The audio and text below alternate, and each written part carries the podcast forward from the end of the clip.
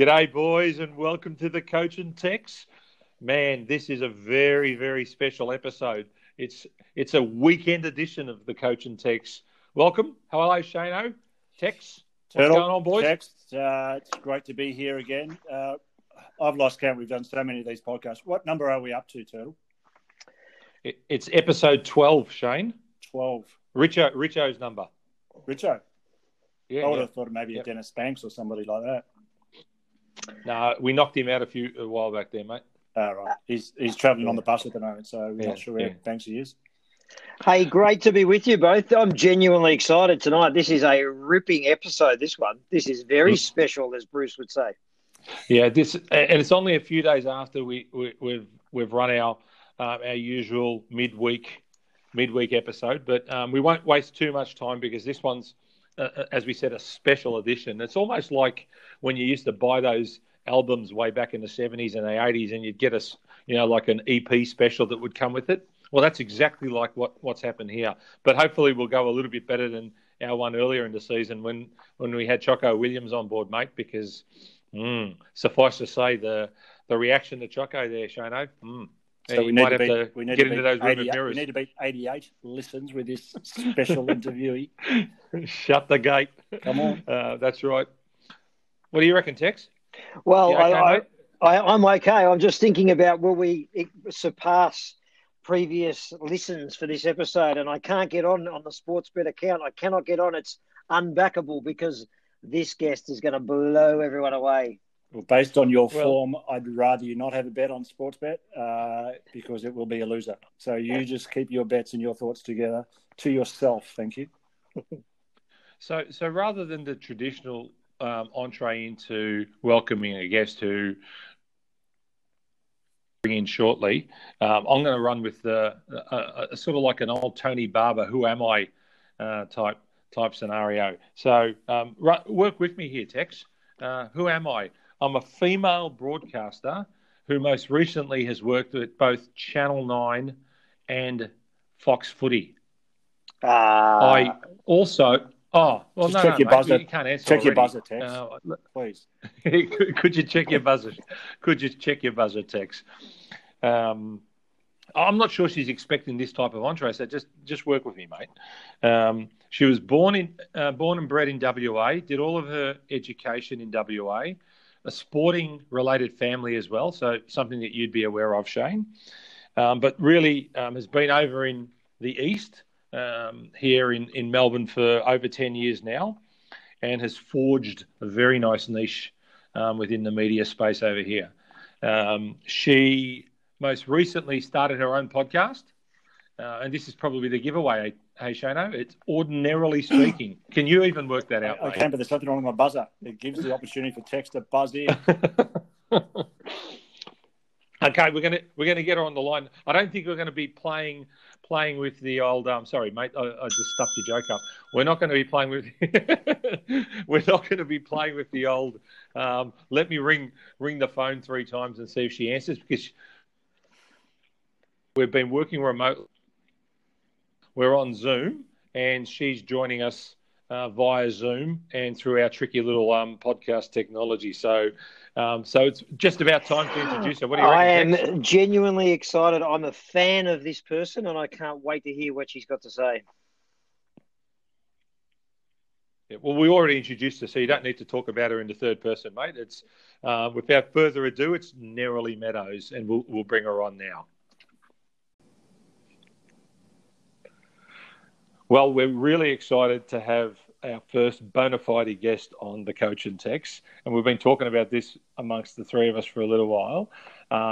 For our audience, which is burgeoning by the week, today we'd like to welcome Neroli Meadows, who most of you would be familiar with her work, probably most recently on Fox Footy, but also through mainstream media and her new podcast, I guess, Ordinarily Speaking. So we're really pleased to have Neroli join us today.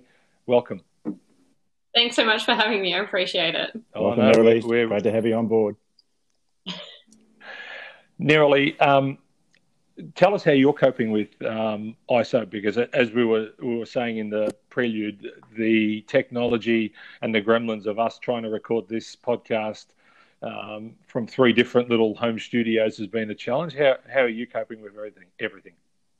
I'm very impressed with the setup that you guys have managed to create here. Hats off to you. It's very impressive indeed. I've sort of taken a back seat on the whole podcasting thing throughout coronavirus because my technique tends to be more face-to-face and more subtle sort of interaction with people. So I sort of decided to put it to the side for this. But people like you, full of admiration for the fact that you're giving it a go and giving it a crack at a time like this.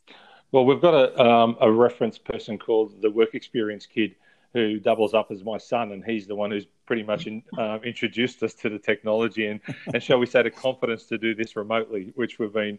That's what sons are good for, isn't it? He's a good son. He does okay. So now you grew up in Perth, and I know you studied in Perth. So how are you finding...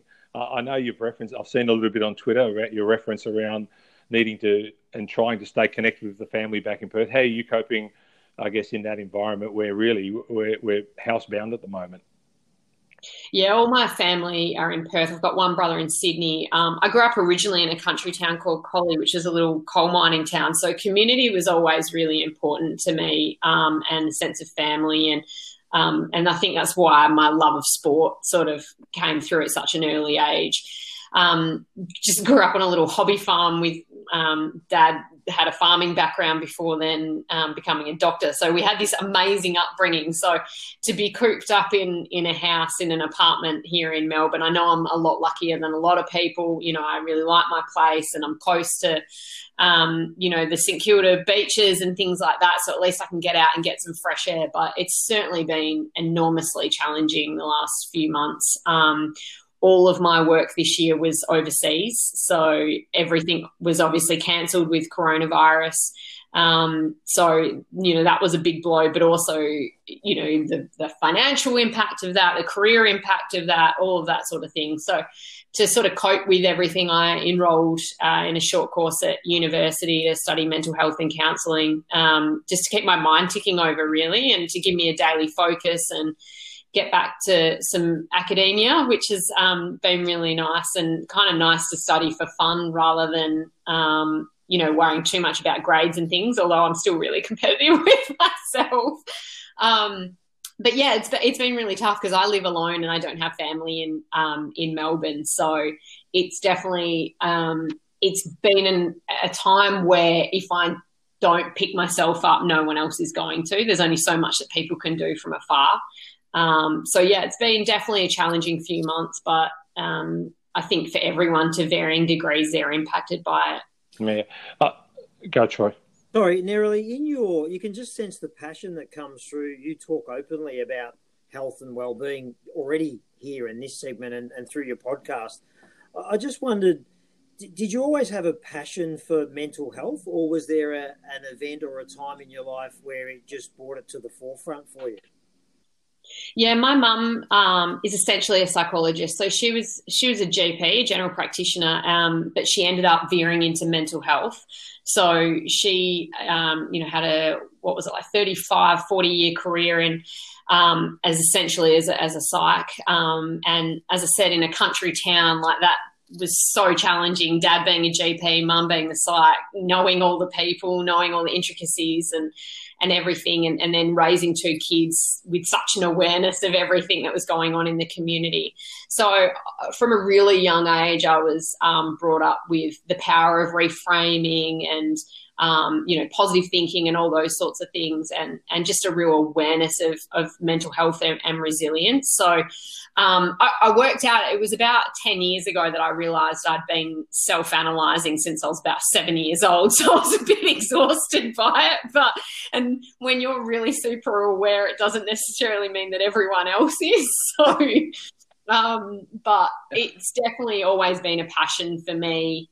And it was always something that I thought potentially I could go into as a career, whether it was a second career, potentially as, a sports psychologist, because I think I've got a fairly good insight into what it's like to be in the public eye and performance and those sort of things. And, yeah, whether it was a second career that I could potentially help, you know, 18-year-old footballers coming through, or whether it was just something that I always just took an interest in and did a lot of stories on, you know, with regards to mental health, because I think sport provides a really powerful platform for social inclusion and, you know, social change. And when athletes talk about things publicly, it paves the way for blokes like you to have conversations about it, or you know, my female friends or whoever it is. It just opens the door, I think, for the discussion. And I think sport can be a really powerful tool. So I definitely have always tried to sort of combine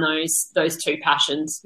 And it actually comes across, I think, in the podcast. So that was a good segue to maybe talk a little bit about Ordinarily Speaking, which I think is a fantastic name, by the way. So a great piece of marketing around that one, Neroli. But you got to use it, right? Well, yeah, I'm still trying to work out how to use Zorin, but anyway, that's another story. I think what was really interesting, it comes across listening, is like a natural empathy and understanding and a care. Like, so the two interviews that I really zeroed in on from the podcast were the ones with Peter Siddle and Dale Thomas, and they both had a familiar sort of tone around alcoholism and growing up, and it's really interesting because we spoke about some stuff in the wake of Shane Tuck's passing a few weeks ago, and how men generally handle those sort of situations. And then we also observed yours and your colleagues' work on The Mark, and in a lot of cases you're interviewing male sportsmen in those sort of scenarios, and the ability to actually extract information. I think we've often discussed women seem to do that so much better than men, and you had a natural affinity for it. So tell us a little bit about how what the driver was for the podcast, and then how that whole experience from perhaps the show led into the podcast. Yeah, thank you. I've always just been passionate about storytelling, and my engagement with sport was through investment in stories. And I think that's the case with a lot of people. If you care about the people involved and you know about their stories, you're more inclined to tune into the sporting event. I think, you know, we saw that really clearly with the Australian cricket team. You know, that it's our only national team in many regards, because the rest of the country is sort of split between rugby league and Aussie rules. So, you know, the national cricket team, it was so important to us, but I think through a lot of what happened, there was a disengagement there. And I think through the last couple of years, they've worked really hard at re-engaging and sharing their personal stories, making them relatable, making them, you know, yeah, like having an identity again, and being able to connect with them as human to human. And that's always been my way or my approach to journalism, is that I always said that I was a human first, journo second, they were human first, sportsperson second. And there are different forms of journalism. I think there's a lot of different approaches to it. Obviously, investigative journalism is really important, and holding people accountable is really important. But I think there needs to be those varying aspects. And for me, in journalism, you know, we saw a really great example of that with the Robert Muir story and Rusty Jackson on ABC. He through his journalism, he's helped change a life and inspire a lot of other people. And to me, that's the best kind of journalism, because it's creating a better community and a better place and more awareness. And it was a harrowing story, but the accountability that it drives and the recognition and all those sorts of things, you know, has a inverted commas happy ending. And that's the same approach that I've always taken with my journalism. And I just think that the importance of that, like I say, we've got a public platform, and if these people are happy to share their stories, why not? You know, if they're happy to be vulnerable, and I sort of say that vulnerability breeds strength, and and setbacks breed empathy.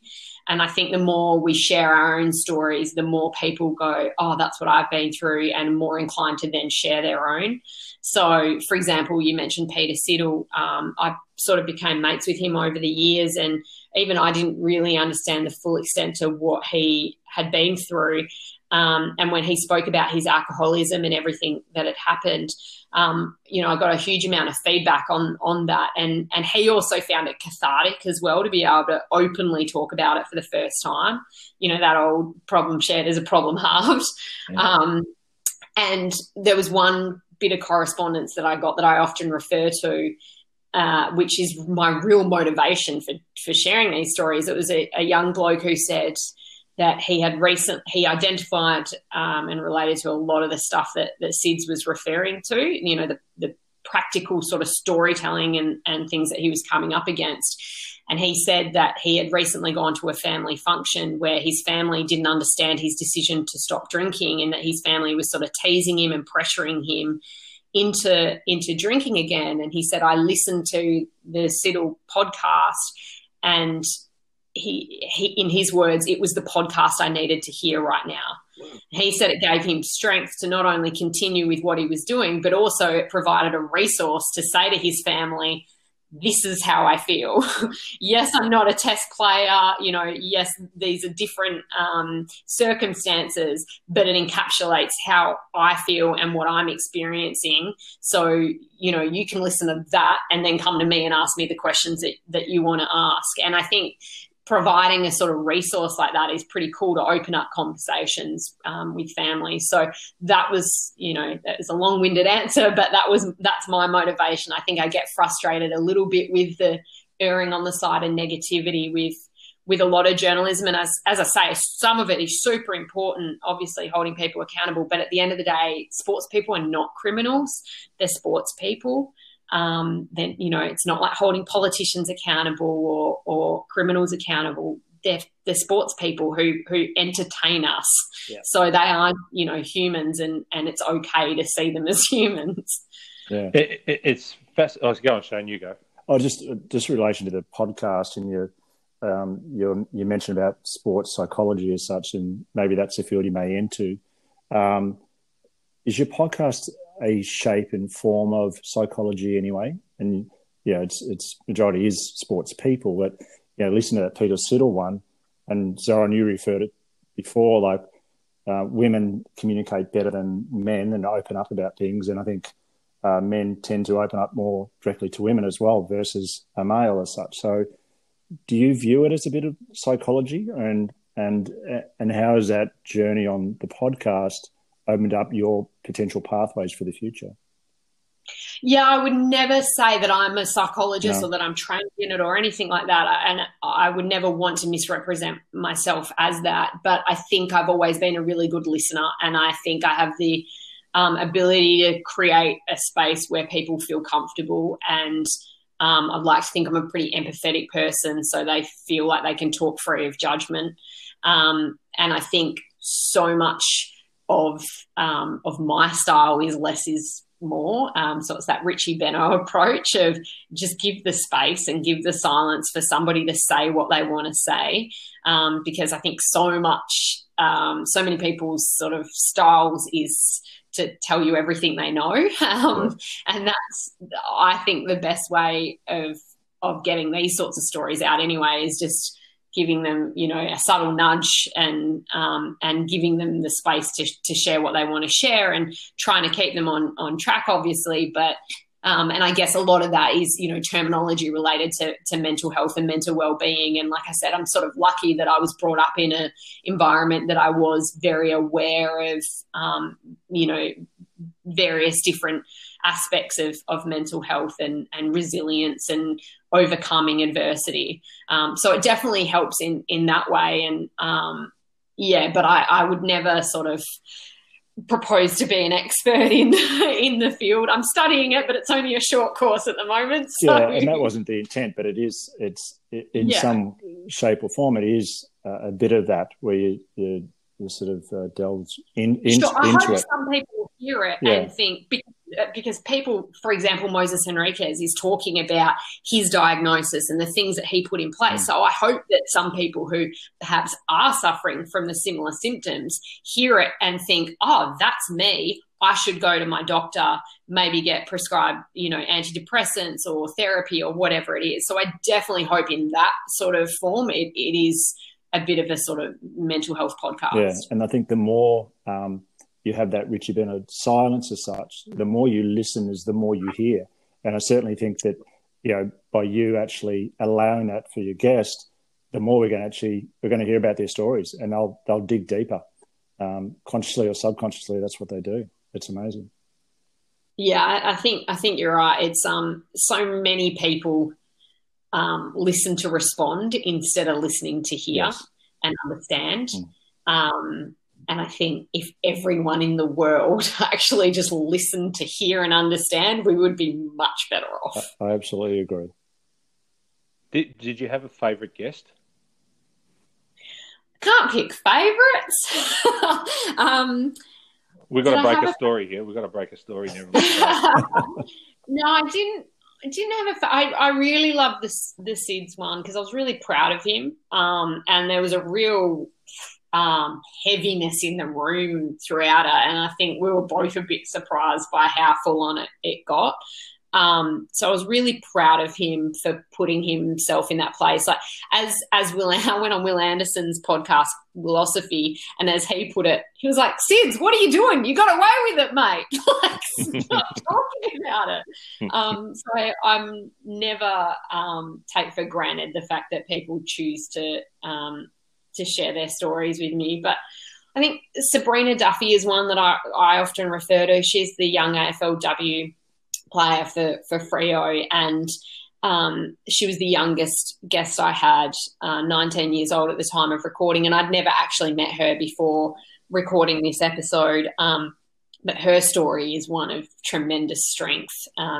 Both of her parents have been in and out of jail with drug addiction, and what she has overcome in a life of foster care is just tremendous, and the support that she received from her foster family. I think it's testament to how a sense of belonging and love can really change somebody's life path, and, you know, and how much just trying to recognise what somebody needs and being that person. And you don't need to necessarily be the mother, the father, the brother, the whatever.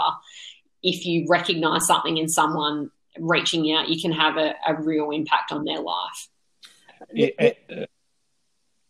Neroli, I just was going to jump off that point for a sec and talk a little bit about you, if you didn't mind. If I could take you back 3 years ago, it appeared from the outside you had the world at your feet. You're working with Fox, covering footy, basketball, cricket, working for Triple M as well, and then be fair to say you've had a couple of setbacks yourself career-wise along the way.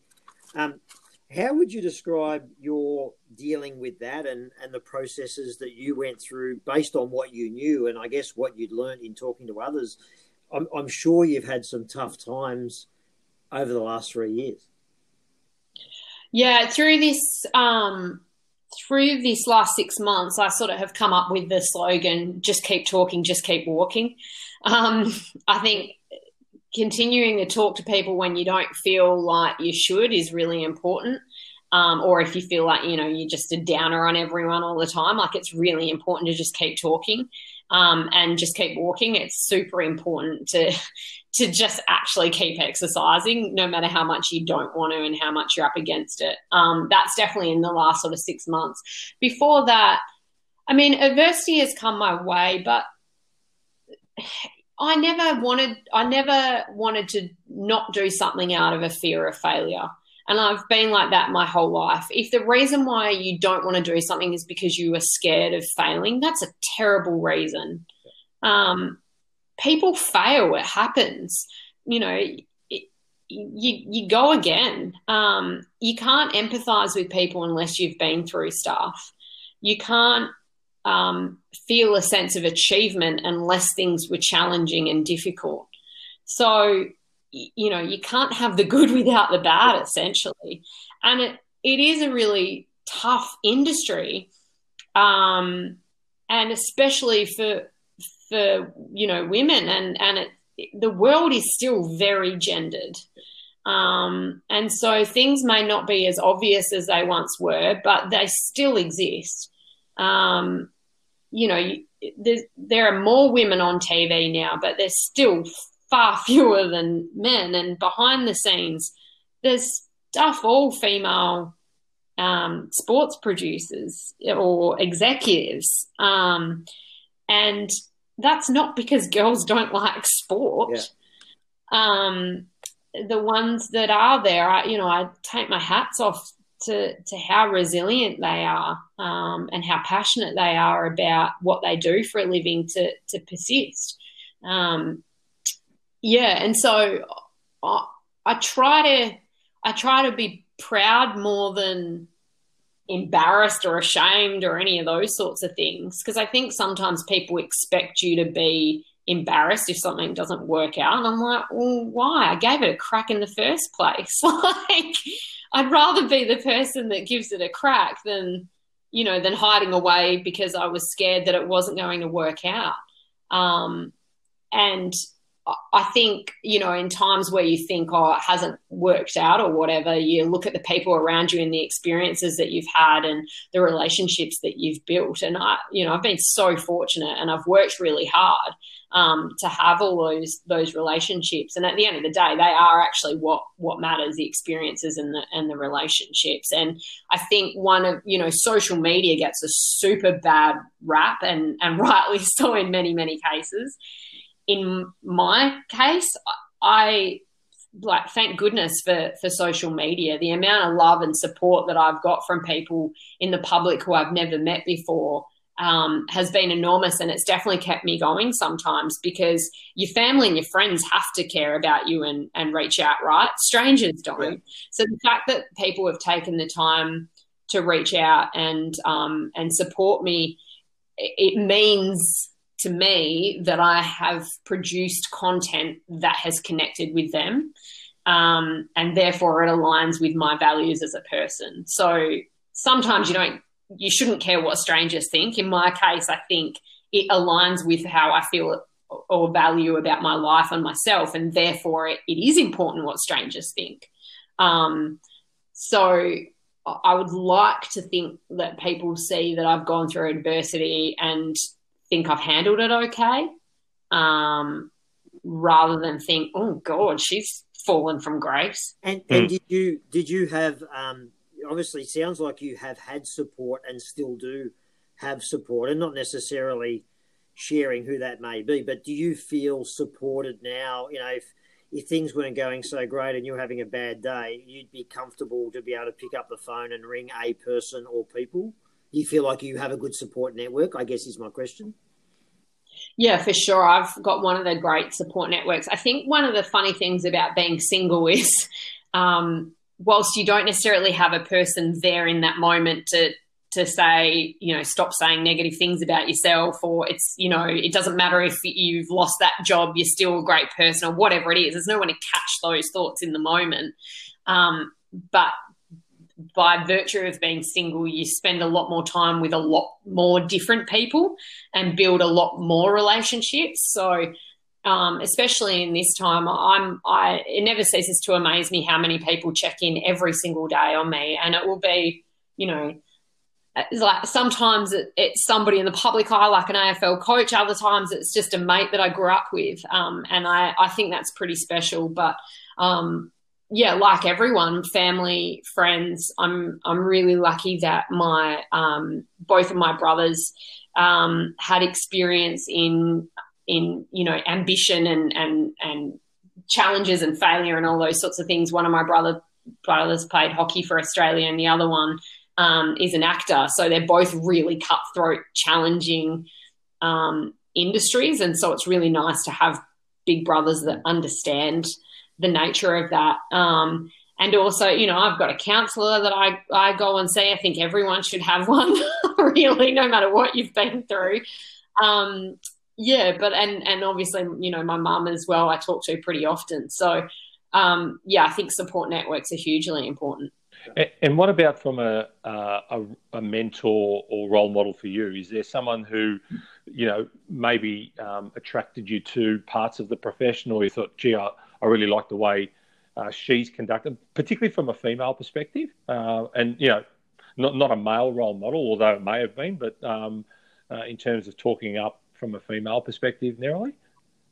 Yeah, from a local point of view, Joe Griggs and Karen Ty were super important for me as a young kid because they were two of the only female voices in sport when I was a kid. So we've definitely come a long way, but we've got a long way to go. And then on a more broader scale, and people often laugh when I say this, but Oprah was huge for me as a kid. She, I think, is one of the most underrated interviewers in the world from the pure aspect of her style of interviewing. She knows when to pause, knows when to go harder, knows when to pull back, knows when to be empathetic, knows when to actually go, no, hang on, cut the crap here. She's unbelievable, and my mum and I often joke about the fact that mum's glad that she didn't stop me from watching so much Oprah as a kid because I actually did get an enormous amount from it. And, you know, a strong female and, you know, you talk, like, reflect on it now, a strong single black female, like, that's amazing. What she's achieved is just mind-blowing, really. So I think, yeah, what Oprah did for me in my formative years was huge. She'll never know it. But, yeah, and I think that's also important to remember. You can have an impact on people's lives without being a parent necessarily, or you know, you can still have a profound impact on your corner of the globe. If I can just slightly change tack, so On The Mark, which you did with, I think, Callie Underwood and Sarah Jones. Now, that show also, now I don't know if that coincided with when you left Fox at the end of that particular footy season, whether that show ended in the same year.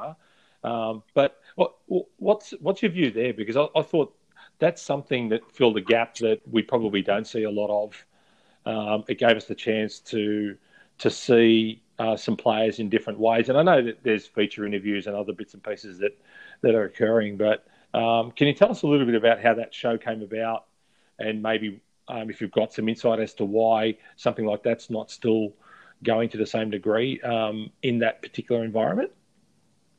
Yeah, so it came about, so there was League Life for NRL, and that was about, and then they decided to do a similar version for Fox Footy, and it was we created our own style and our own version, but basically it was an opportunity to tell human stories, and there was clearly an appetite from the public, and there was clearly motivation from the players to be more human, be more vulnerable, help inspire change, and also just, I think, remind people that, hey, just quietly, we are human. You don't necessarily know everything that's going on in our lives when we go out and run around and play footy. So I think it was, you know, it was really important for that. And also I loved the fact that we focus not necessarily on the biggest names but the best stories. So someone like a Benny Crocker, you know, became a much more well-known name because everyone empathised with how strong he was talking about his dad with dementia.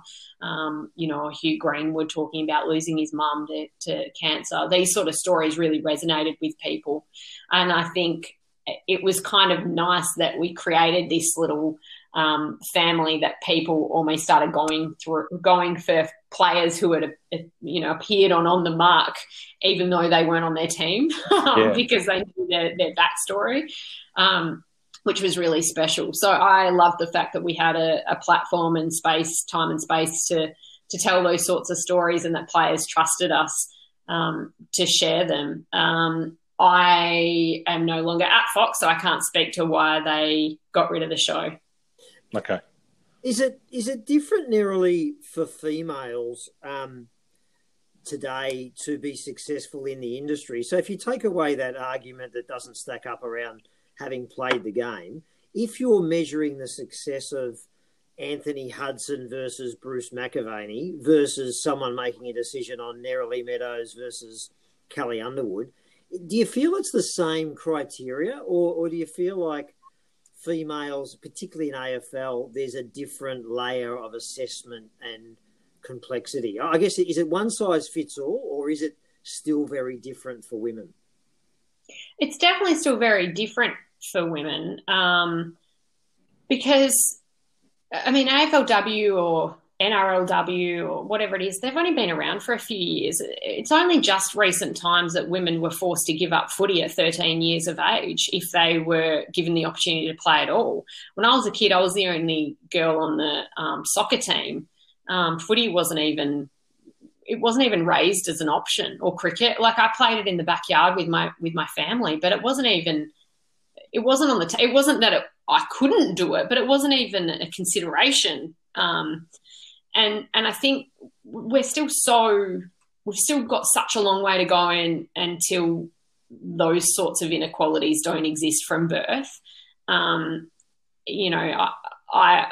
talk about things like my dad is super inclusive, but it was just a different time. Yeah. And so you just assumed that young girls weren't interested in sport until they said they were. Whereas boys were sort of having these conversations straight away, getting the footy gear bought for them as a baby and all these sorts of things. And then boys would go to school and then they'd be encouraged to play sport. And then if you're a boy that goes to a private all boys school, odds are you're going to end up playing with a few boys that go on to play AFL, that you've got a social capital that connects you to a lot of other powerful men who are more than likely executives somewhere. And then all of a sudden there's so much social capital that I, just by being a woman, I've missed completely.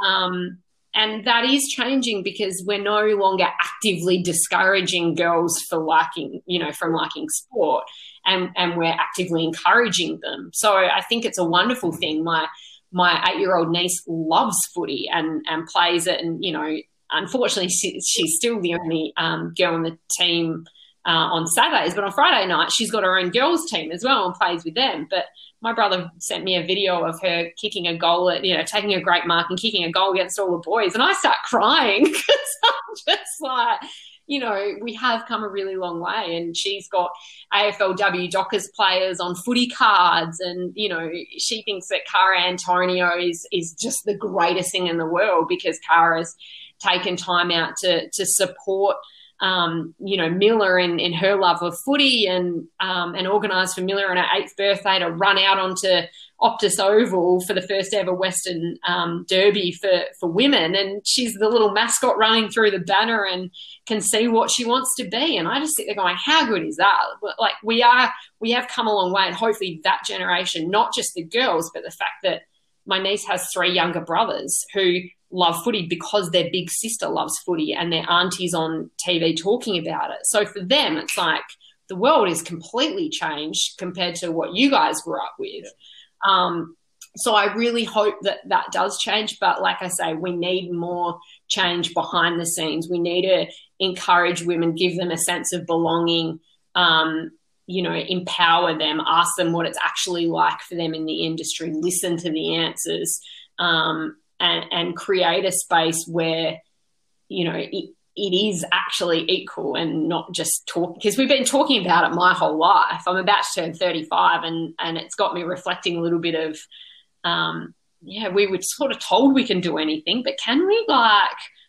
We've still got such a long way to go. So you can hear I get quite passionate talking about it, but I would love to see a space where it's just no longer even a topic of conversation. Yeah. I think it's exciting that, women in sport is at the stage it's at. I mean, you mentioned, if we go back, for the three of us when we were younger and our kids were younger, it's something that, call it passed down by generation to generation, a learned behaviour, a learned reaction, whatever you want to refer it to, is like, yeah. I've got a daughter and 2 boys, and daughter being the oldest, I would never have thought to, oh, Ash, would you like to play footy? Whereas the boys, Maddie into footy, Ben footy or basketball, whatever. But I never thought about actually playing footy or other than playing netball, for example. And if you're bringing them up now, you have a different approach, right? Correct, absolutely. Yeah. So I think it's that shifting of our thought process about what is available for everyone. As you said, whether born a male, born a female, it doesn't matter. Here's the sport. Would you like to play it? Would you like to be involved? And I think that shift has started, which you can hear in the excitement in your voice, which is great. But I think we see it at the same time. I mean, netball, I think they're super athletes in netball. I just love watching them play, but they're now starting to get recognised. They start, television rights, all that sort of stuff. So I think it's happening. There's definitely more to shift to make it a more balanced world as such. But I love what I'm seeing right now. It's just super. I think it's the start of a new generation that, we might not see the real benefit to young women coming through for another 10, 15, 20 years. But I think it's heading that path, and I think that's the exciting thing.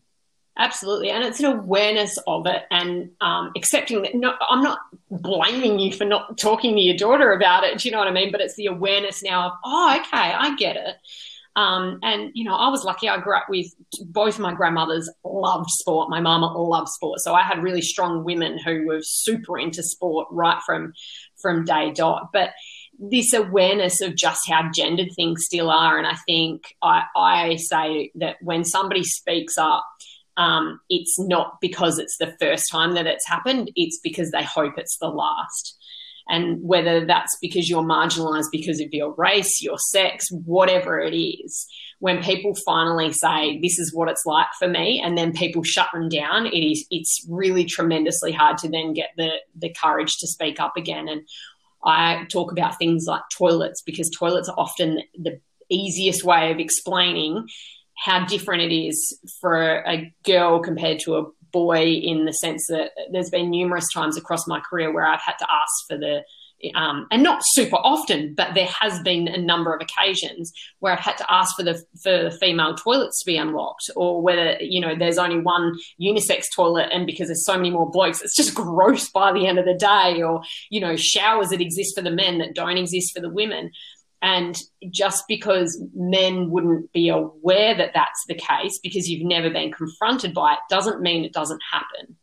Mm. Well, you've seen it at council. So I've coached a local football club here for 9 years, seniors as such, and we've just had our change rooms updated to cater for not only women players, young girl players as well, but female umpires, whether they're field, goal or boundary, whatever the case might be. So just the concept again about, a bit like us with our kids, same with councils. They're not even thought about the actual women being involved, the young women being involved with sport.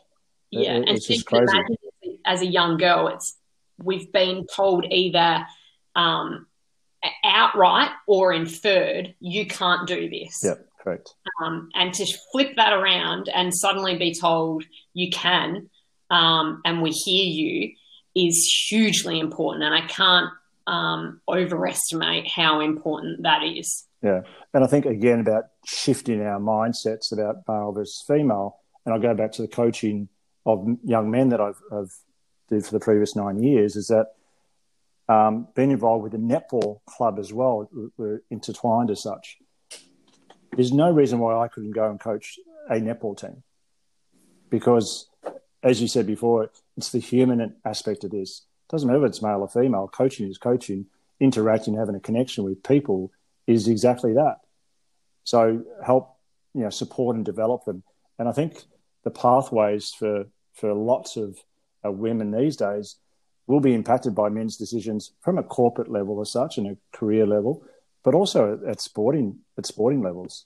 Men should be involved with the development of the women, especially from an AFL point of view, because it's been pulled out of under the feet of these women for such a long period of time that, no, the can't thing, you can't play that because you're a female. Well, no, I can play it. Let's open up the doors. But I think the next level of coaches, I think coaches with that experience at football should get involved with the women as well and help develop them. Yeah, spot on. And I think people get a real sense of joy and actually contributing to their community as well when they do that. I think a lot of men, especially in the AFLW, a lot of the men that got involved sort of got involved to start with because they thought it was the right thing to do, and they walked away going, I got more out of that than the girls did. Like, that was an amazing experience. Yeah. I'm just mindful of time for you, Neroli, just in terms of just what's next, because I know you mentioned you had some opportunities overseas, and I think that also, in terms of the topic area that we've just been talking about, I mean, if you have a look at the NBA and what women are doing in terms of cutting a path for in coaching of the men in the NBA as opposed to the WNBA. I know that you you did something that was on my bucket list, which is go to a Super Bowl. So sometimes one door closes, another opportunity opens. Was the overseas thing something around just broadening the horizons, or is it just opportunity that just happened to come at the right time? A bit of both, really. This year I know we've been shut down for 6 months, but I did the Super Bowl, did the Australian Open ATP Cup, the Women's Cricket World Cup here, and was due to go to the Indian Premier League, and then had a few other bits and pieces locked in overseas. So it was sort of shaping as a real dream year for me, and I kind of now at this point in my career want to do things that are experiences and you know, bringing a great deal of sort of joy to life, I guess, and working with people who you know, who are good people and really want to work with me. And I think if any environment gives you that in your working life, it's really hard to complain. So I'll wait and see, like everyone, how the world sort of shapes up from here and where to go from here. But, it was definitely shaping as a really, really exciting year. Hey, Neroli, we can't let you go without you giving us your views on the current season. So you're a Freo supporter, as I understand it. So I'm interested in how you are finding that. But what's your views on you know, how the season's going to pan out and who's going to win the flag? What are your observations and thoughts on the next kind of 2 months of AFL? I mean, hats off to everyone at the AFL for even getting the season going, and the amount of, you know, stress and everything that they've been under, from the players to the coaches to the hierarchy to, you know, people behind the scenes. It's pretty epic. But from a Freo point of view, I'm pretty excited. This is the most excited I've been about a crop of kids since sort of 08, 09, 10 era, when it was, you know, Stephen Hill, Nat Fyfe, Morabito, who obviously didn't go on but was a genuine, you know, star if he didn't do his knee 800 times. So we had a lot of really great kids, and I feel like that now. I can see, I can watch and go, okay, I get where we're heading now. JL seems like a really great bloke in my interactions with him. So, yeah, pretty excited about where Freo are at. And, it's a weird old year, and I just think, given that the rest of the season's going to be played up in Queensland, I reckon the Lions and Fags' boys will maybe be pretty tough to beat, given the environment that they've got up there. But it's a weird one. It feels like one out of the box for what could happen. And a, you know, club like Richmond, for example, can they win it outside of the MCG? I don't know. haven't lost in Queensland for about 10 years, Neroli. Just quietly. So that'll be the next thing that they're all whinging about, right? Is why we play our last 7 games at Metricon. Stay tuned. I think the other team, West Coast, is an interesting one too. I mean, they've had a fantastic patch. Whether they can maintain that now for the last 7 or 8 weeks, I think that's timing's everything when it comes to this part of the season, isn't it? Spot on. And what about cricket? I mean, you're pretty passionate about that. How's that all looking for the upcoming season? I mean, you spoke about the IPL. Did I hear that that's going to be played in the Middle East somewhere? Is that correct? Did I hear that? Yeah, it's in the UAE, in Dubai and Abu Dhabi. Wait and see what's happening there. But I think everyone at the moment is sort of, it's all a bit up in the air where everyone's going to end up this summer. I'd actually just like to get back to Western Australia to see my family. That would be my main target at this point in time. But fingers crossed, we'll have to wait and see. So if you were commission there, Neroli, you'd be voting for a grand final at Optus Stadium, no doubt, would you? Mate, they're not even letting me back in, and I'm a born and bred West Australian, so why the hell should the rest of the AFL community get in? So literally you cannot go back there, even if you quarantine for 2 weeks, being originally born there, I assume. So I spent my first 24 years of life living there, and I can't. I applied for an exemption 3 times, and they won't let me back in. Based on that, they should not get the grand final. How could you not let residents back into the state? But they're happy enough to, if we can get the finals in, what do they call him? Smirker McGowan. He'll be happy about that, eh? So, no, I feel like I'm one of the only people that's been spreaking WA over the last 10 years on the East Coast too. Yeah, no, okay. Hey, look, it's been fantastic. Thanks a lot again.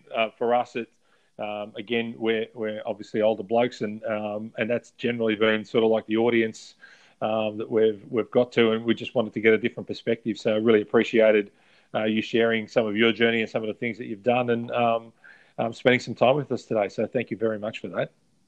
Thank you very much for having me. The fact that you guys want to listen to me for an hour hopefully says that we're getting somewhere as well. So that's awesome. I really appreciate it. Well, we'll flick you a link to the episode, Neroli, and then you've got a gazillion followers, so we might bump up our ratings, eh? We could be the best new talent when it comes to podcasts. And I say that firmly, tongue in cheek. Behind interviewing the interviewers. Behind Ordinarily Speaking, of course. Yeah. Parents will be calling their kids Oren before you know it. Yeah. Yeah, not quite. Yeah. My dad would be shocked if that happens, but anyway, we'll see how we go. Thanks so much for having me, guys. You've been awesome. Thanks very much. Thanks, Neroli. Good on you. Okay, bye. Bye.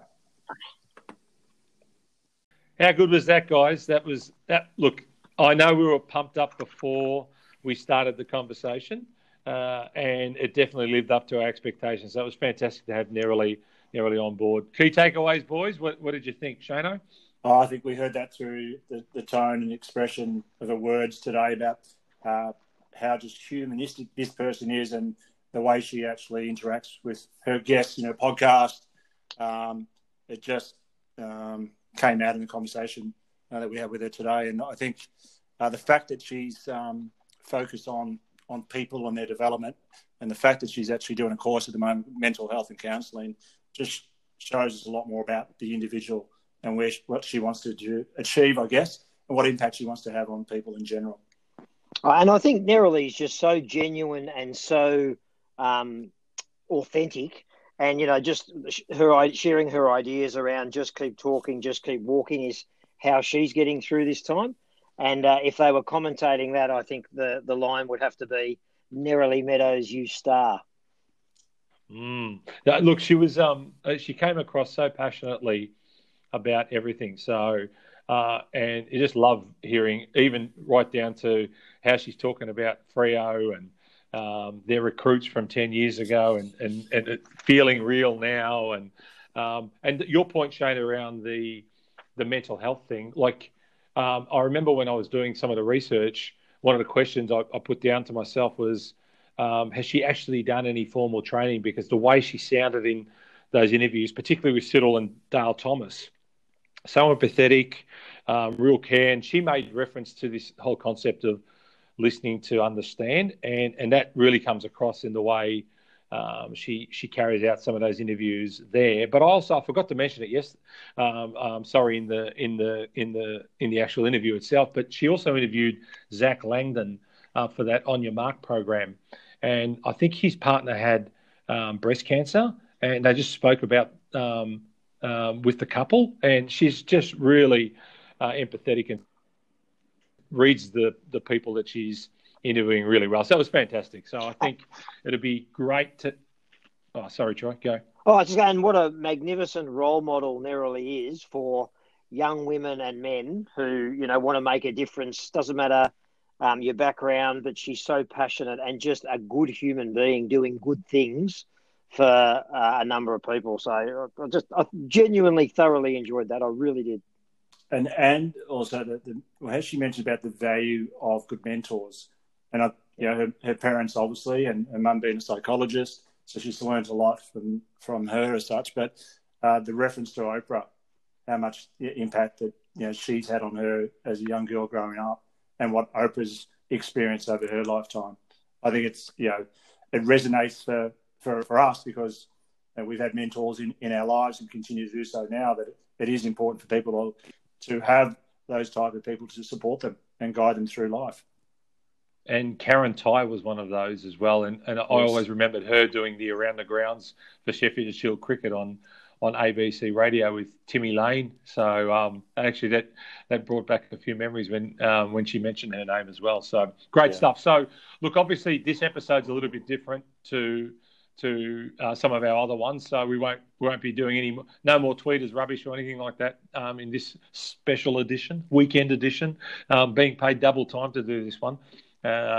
So we'll really love to get the feedback from the audience once this gets up online. So really looking forward to hearing that. So thanks for making the time, boys. It's been a big weekend in footy, and it's been a big weekend having a chat to Neroli as well. Thanks, boys, and look forward to doing it all again in a few days' time. Hey, great work, both of you guys. Turtle, special mention to you, mate, for getting early on. Super effort, mate. And talk about something special. That was special. So congratulations. Well, good stuff, boys. Well done. See you guys. Carry on. Bye. Enjoy. Bye.